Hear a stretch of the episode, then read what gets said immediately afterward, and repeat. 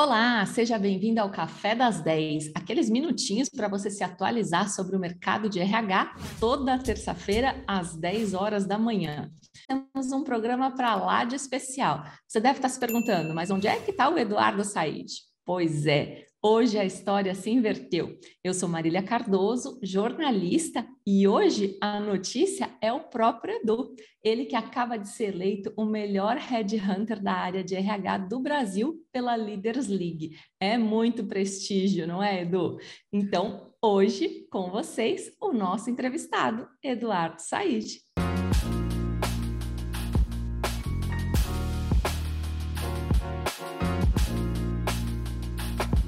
Seja muito bem-vindo, Edu. Bom dia, gente, tudo bem? Acho que vocês estão estreando tanto quanto eu, mas vamos ver como é que vai ser isso. Sentado outro lado da mesa, sempre é um desafio. Pois é, espero que você goste. Para a gente começar, aquela pergunta clássica.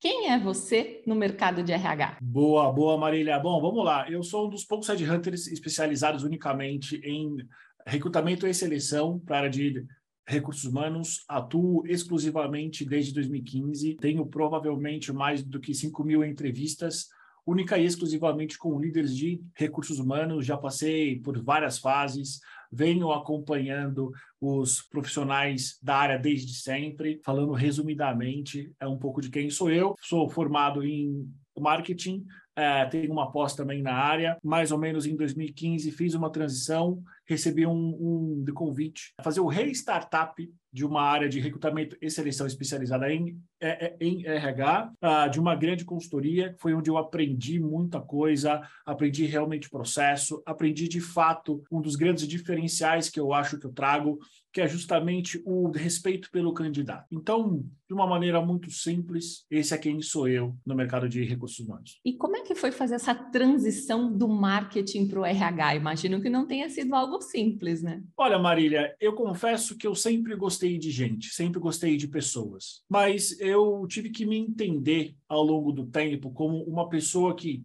é voltado para resultado, porque um headhunter ele precisa ser voltado para resultados, precisa ser voltado para métricas e para metas, principalmente quando ele conduz processos seletivos ainda. Mas eu confesso que ao longo do tempo, onde eu fui entendendo que é recursos humanos, e eu acho que a área de RH é a única área nas empresas que deliberadamente muda a vida das pessoas, eu fui me identificando cada vez mais com todas as áreas. E aí chegou uma hora que, depois que eu comecei a trabalhar na área, que eu comecei a entender de fato o que eu estava fazendo, que eu me identifiquei com a área de recursos humanos, eu fui entendendo e eu fui gostando cada vez mais. E também eu consigo ainda traçar alguns paralelos muito próximos entre as duas áreas, marketing e recursos humanos. Por exemplo, hoje, quando a gente fala de recrutamento e seleção, a gente está falando de atrair novos clientes. Quando a gente está falando, por exemplo, de desenvolvimento organizacional, a gente está falando de desenvolvimento dos seus clientes internos. Então, existem alguns autores de recursos humanos que conseguem traçar paralelos muito mais elaborados do que esses, mas eu, na época,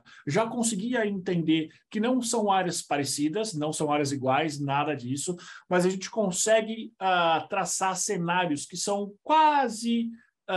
que são muito parecidos em alguns aspectos. Então, sobre isso foi muito fácil. Claro que eu tive desafios, por exemplo, recursos humanos, diferente do marketing, é uma área que tem muita qualidade, porque você está tratando de pessoas.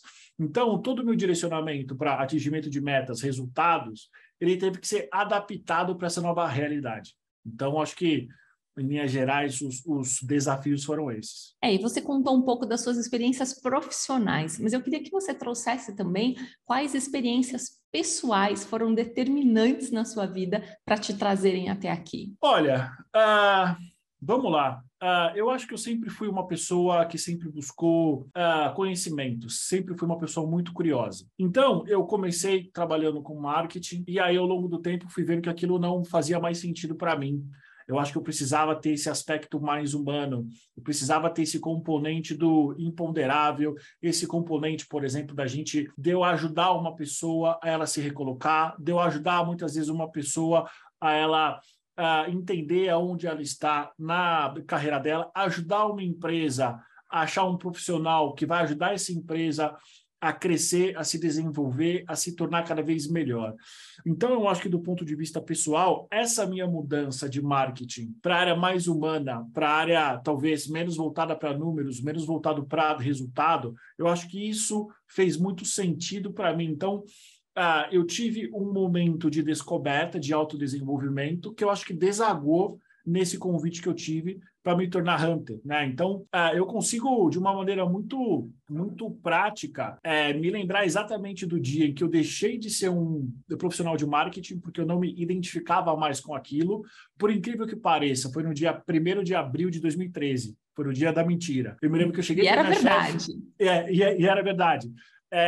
Cheguei para minha chefe, pedi demissão, falei, olha, chefe, não é nada contra você, não é nada contra essa empresa, mas é com esse conjunto. Eu acho que eu não me identifico mais com isso. A partir daí, comecei a me desenvolver, me tornei um coach associado, formado, na época em que o coach não era o que é hoje, onde a gente tem uma série de dogmas, uma série de práticas que não são coach, na verdade, são desdobramentos disso. Então, eu ainda costumo dizer que eu fui coach quando era algo sério. E aí, a partir daí que eu fui estudando sobre pessoas, sobre desenvolvimento, sobre treinamento, as coisas foram ficando mais fáceis. E aí, essa transição do marketing para um recrutamento, para um recrutador de recursos humanos, que é uma pessoa que, ao meu ver, minimamente precisa primeiro se identificar com a área e segundo, precisa estudar, precisa gostar daquilo, eu acho que foi uma transição harmoniosa dentro do que poderia ser. Legal. E eu imagino que ser headhunter na área de RH seja ainda mais desafiador, né? Então, eu queria que você contasse um pouquinho como é que é recrutar quem recruta. Que desafio, exato, hein? Os meus colegas das outras áreas falam, cara, eu não sei como você consegue recrutar para recursos humanos. Falei, eu não sei fazer outra coisa, porque eu sempre fiz isso. Eu acho que é uma área em que a gente aprende muito com o profissional, com os candidatos. Então, mesmo hoje, eu sendo líder, eu tendo objetivos e eu tendo responsabilidades voltadas ao negócio, eu continuo entrevistando. Porque é o que eu falei, se a gente pensar em todas as empresas que tiveram sucesso, que tiveram, por exemplo, projetos maravilhosos, projetos transformadores, todas as empresas, a gente sempre vai esbarrar num componente, que é o componente pessoas. E por trás disso, sempre vai ter ou uma boa prática de recursos humanos ou mesmo uma política de RH que é presente, que é funcional. Então, quando a gente fala de recursos humanos, vai parecer besteira, mas a gente está falando de negócio. E, assim, é o que eu sempre falo, a segunda área mais importante de qualquer empresa é o RH. A primeira área sempre vai ser o core business. Então, por exemplo, nenhuma empresa do mundo vai ter o RH como a área mais importante, mas eu tenho certeza que a segunda é. E eu sempre falo o seguinte, você acha que eu estou mentindo? Você acha que eu estou puxando sardinha para o meu lado? Pensa no seguinte, pensa que a área de folha de pagamento ficou um dia sem depositar o salário das pessoas, ou que a área de benefícios não renovou o plano de saúde. Você consegue imaginar a dor de cabeça que é? Então, para mim, recrutar para recursos humanos, na verdade, é recrutar para o negócio. É claro que a área de RH ela é uma área que ela é muito grande, ela é muito vasta. Então, eu preciso entender o que é cada um dos 7 subsistemas, 7, 8 subsistemas, depende de quem está falando, e como essa pessoa fez as mudanças, como ela trabalha. E aí, para eu entender como ela trabalha, eu preciso entender, de fato, a carreira, a história profissional dela. Entendendo, por exemplo, qual era o sistema que ela usava, qual era o contexto empresarial, com quem que ela trabalhou, como era o líder dela. Então, eu sempre digo o seguinte, para recrutar para recursos humanos, você precisa se identificar com a área, você precisa estudar muito, estar muito atento às atualidades, estar muito atento ao passado, porque recursos humanos está diretamente ligado com a nossa economia. E ela veio de uma área chamada relações industriais, lá atrás, em 1950, 60. Então, você precisa estudar o passado, está muito atenta ao presente e precisa tentar entender o que vai ser o futuro. Então, ela é uma área que era extremamente dinâmica. Uma parte do meu sucesso vem disso, vem de manter ainda uma rotina de atividades contínua, de conhecer os profissionais, né? Conhecer os principais talentos, não só os principais talentos que hoje são os principais, mas aqueles que já foram e provavelmente aqueles que vão ser, né? E estudar bastante. Precisa estudar, precisa ler muito, precisa estar muito atualizado, principalmente com as notícias do dia a dia. Por quê? Recursos humanos hoje, mais do que nunca, acompanha o negócio. Então, se o RH ele não entende o negócio, assim, entender o negócio é entender o que a empresa faz e aonde ela está inserida. Então, assim, é um dos mercados que eu considero talvez o mais dinâmico de todos, junto talvez com marketing e vendas. O que me fez chegar até aqui são essas ações e principalmente essa característica que o mercado tem. Bem interessante. E eu queria que você me contasse um pouco. Normalmente o Headhunter, ele avalia as competências técnicas e comportamentais do seu candidato, né? As chamadas hard skills e soft skills. E quais são essas habilidades técnicas e comportamentais que o Headhunter deve ter? Muito bom. Bom, a primeira coisa é, eu tenho um livro aqui, tenho dois livros de cabeceira. É o FI-I, que é o For Your Improvement, que para mim é o melhor livro para a gente entender sobre hard skill e até sobre soft skills, que é sobre entrevista, que é sobre competências.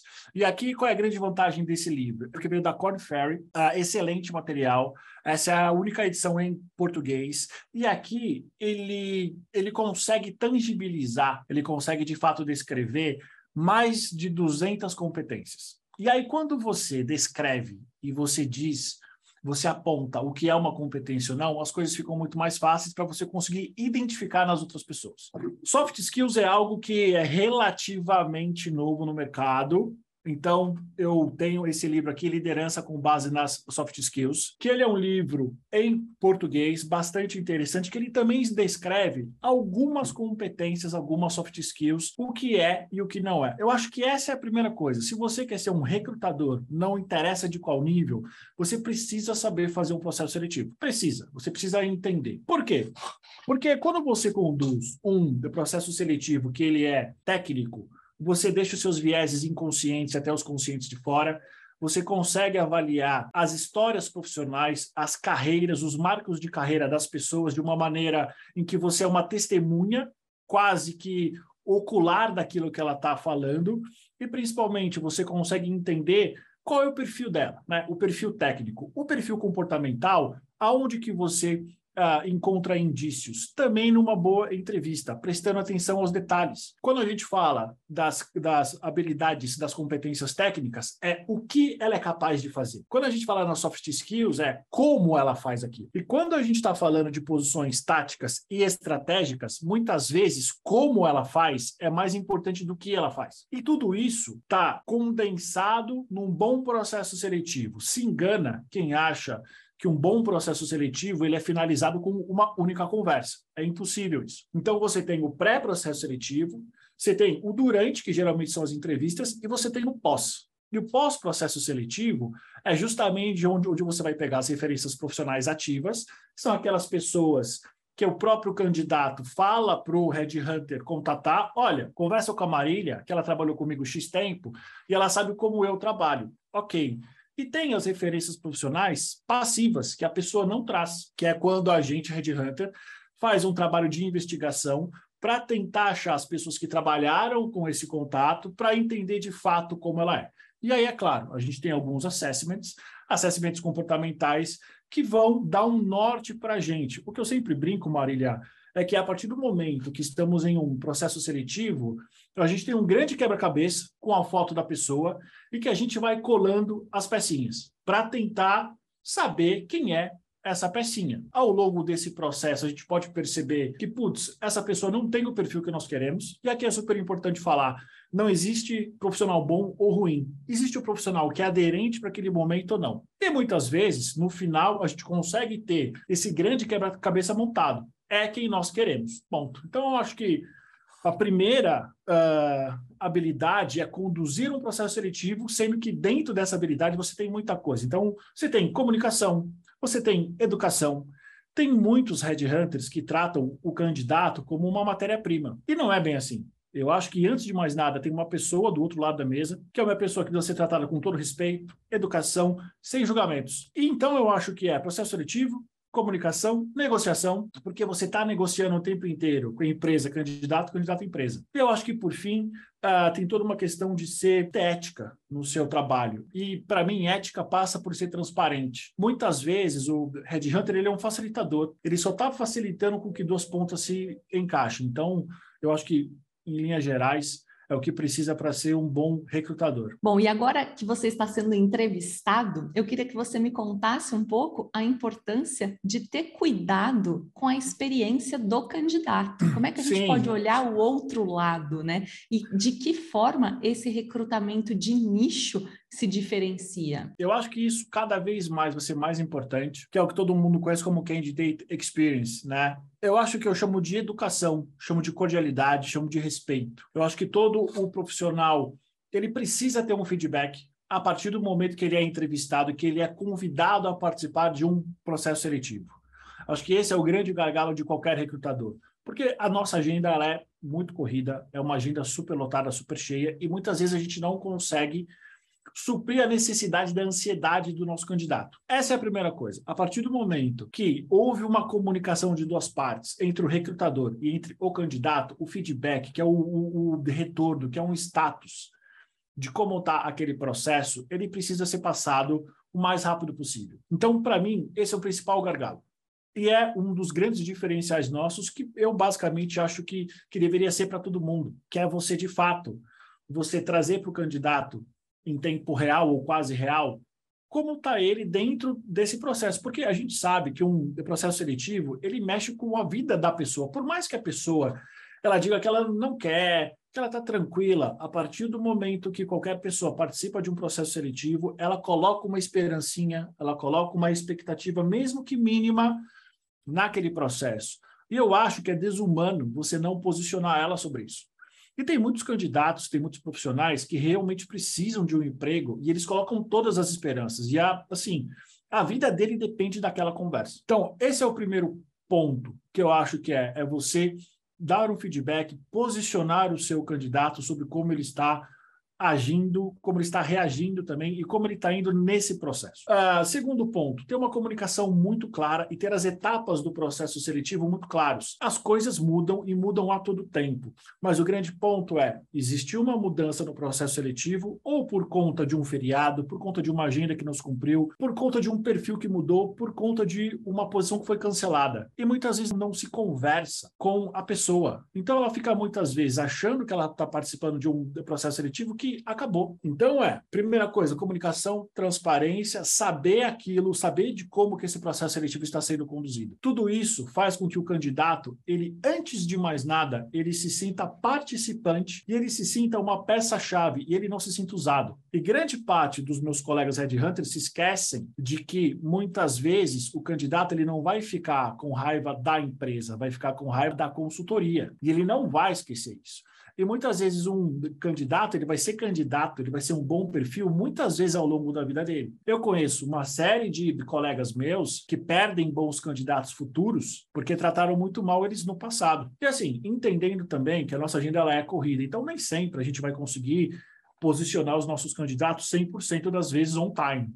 Mas a gente tem WhatsApp, tem e-mail, hoje em dia você consegue achar qualquer pessoa pelas várias redes sociais que essas pessoas têm. Então, acho que é necessário ter uma atenção especial a isso. Atenção especial ao posicionamento, a entender como vai ser o processo seletivo e passar essa informação para o candidato e manter esse candidato atualizado sempre que tiver alguma mudança. É uma questão de respeito, né? São pessoas, tem muita coisa envolvida, né? Exatamente, é o que eu sempre falo. Toda vez que uma pessoa se predispõe a participar de um processo seletivo, o recrutador ele precisa entender que uma parte dela tem esperança de ser contratado, ou minimamente de ser contatado, a partir do momento que há um contato entre consultor e consultoria. E aqui eu abro um parênteses pequeno. Tem muitos candidatos que estão extremamente machucados pelo mercado de recursos humanos, extremamente machucados pelo mercado de recrutamento e seleção, e eles se tornam pessoas amargas. E muitas vezes eles querem retorno de um processo seletivo que eles nem foram chamados para eles participarem. Entendendo que hoje, quando você se aplica para uma posição, você manda o seu currículo, você manda o seu LinkedIn, não quer dizer que você vai ser chamado. Na minha concepção, o processo seletivo, ele de fato começa quando há uma comunicação entre candidato recrutador ou candidato empresa.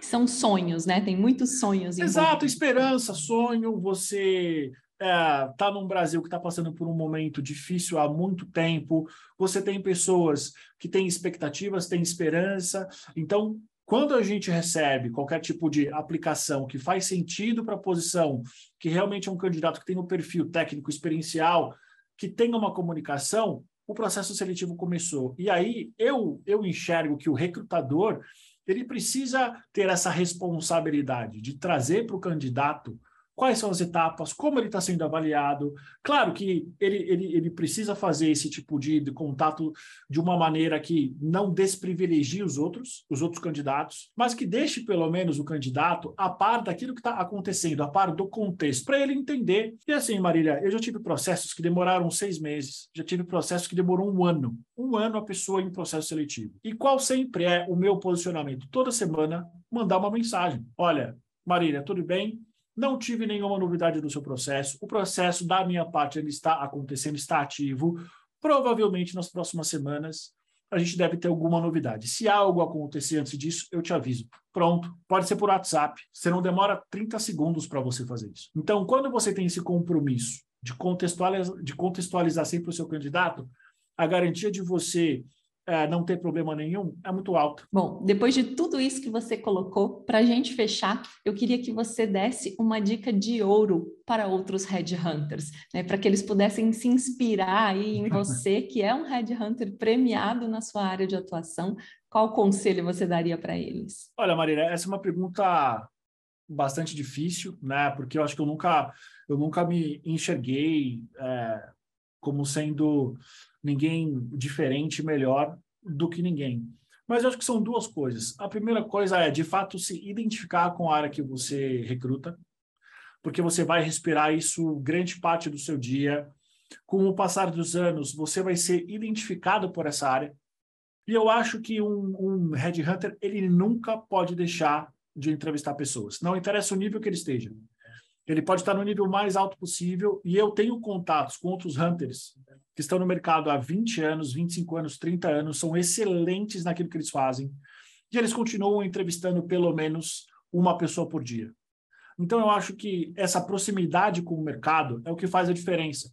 Porque muitas vezes, quando um cliente ele quer que eu preste serviço para ele, muitas vezes o que ele está buscando não é o melhor candidato. Muitas vezes o que ele está buscando é, Eduardo, quais são as tendências dos candidatos de recursos humanos?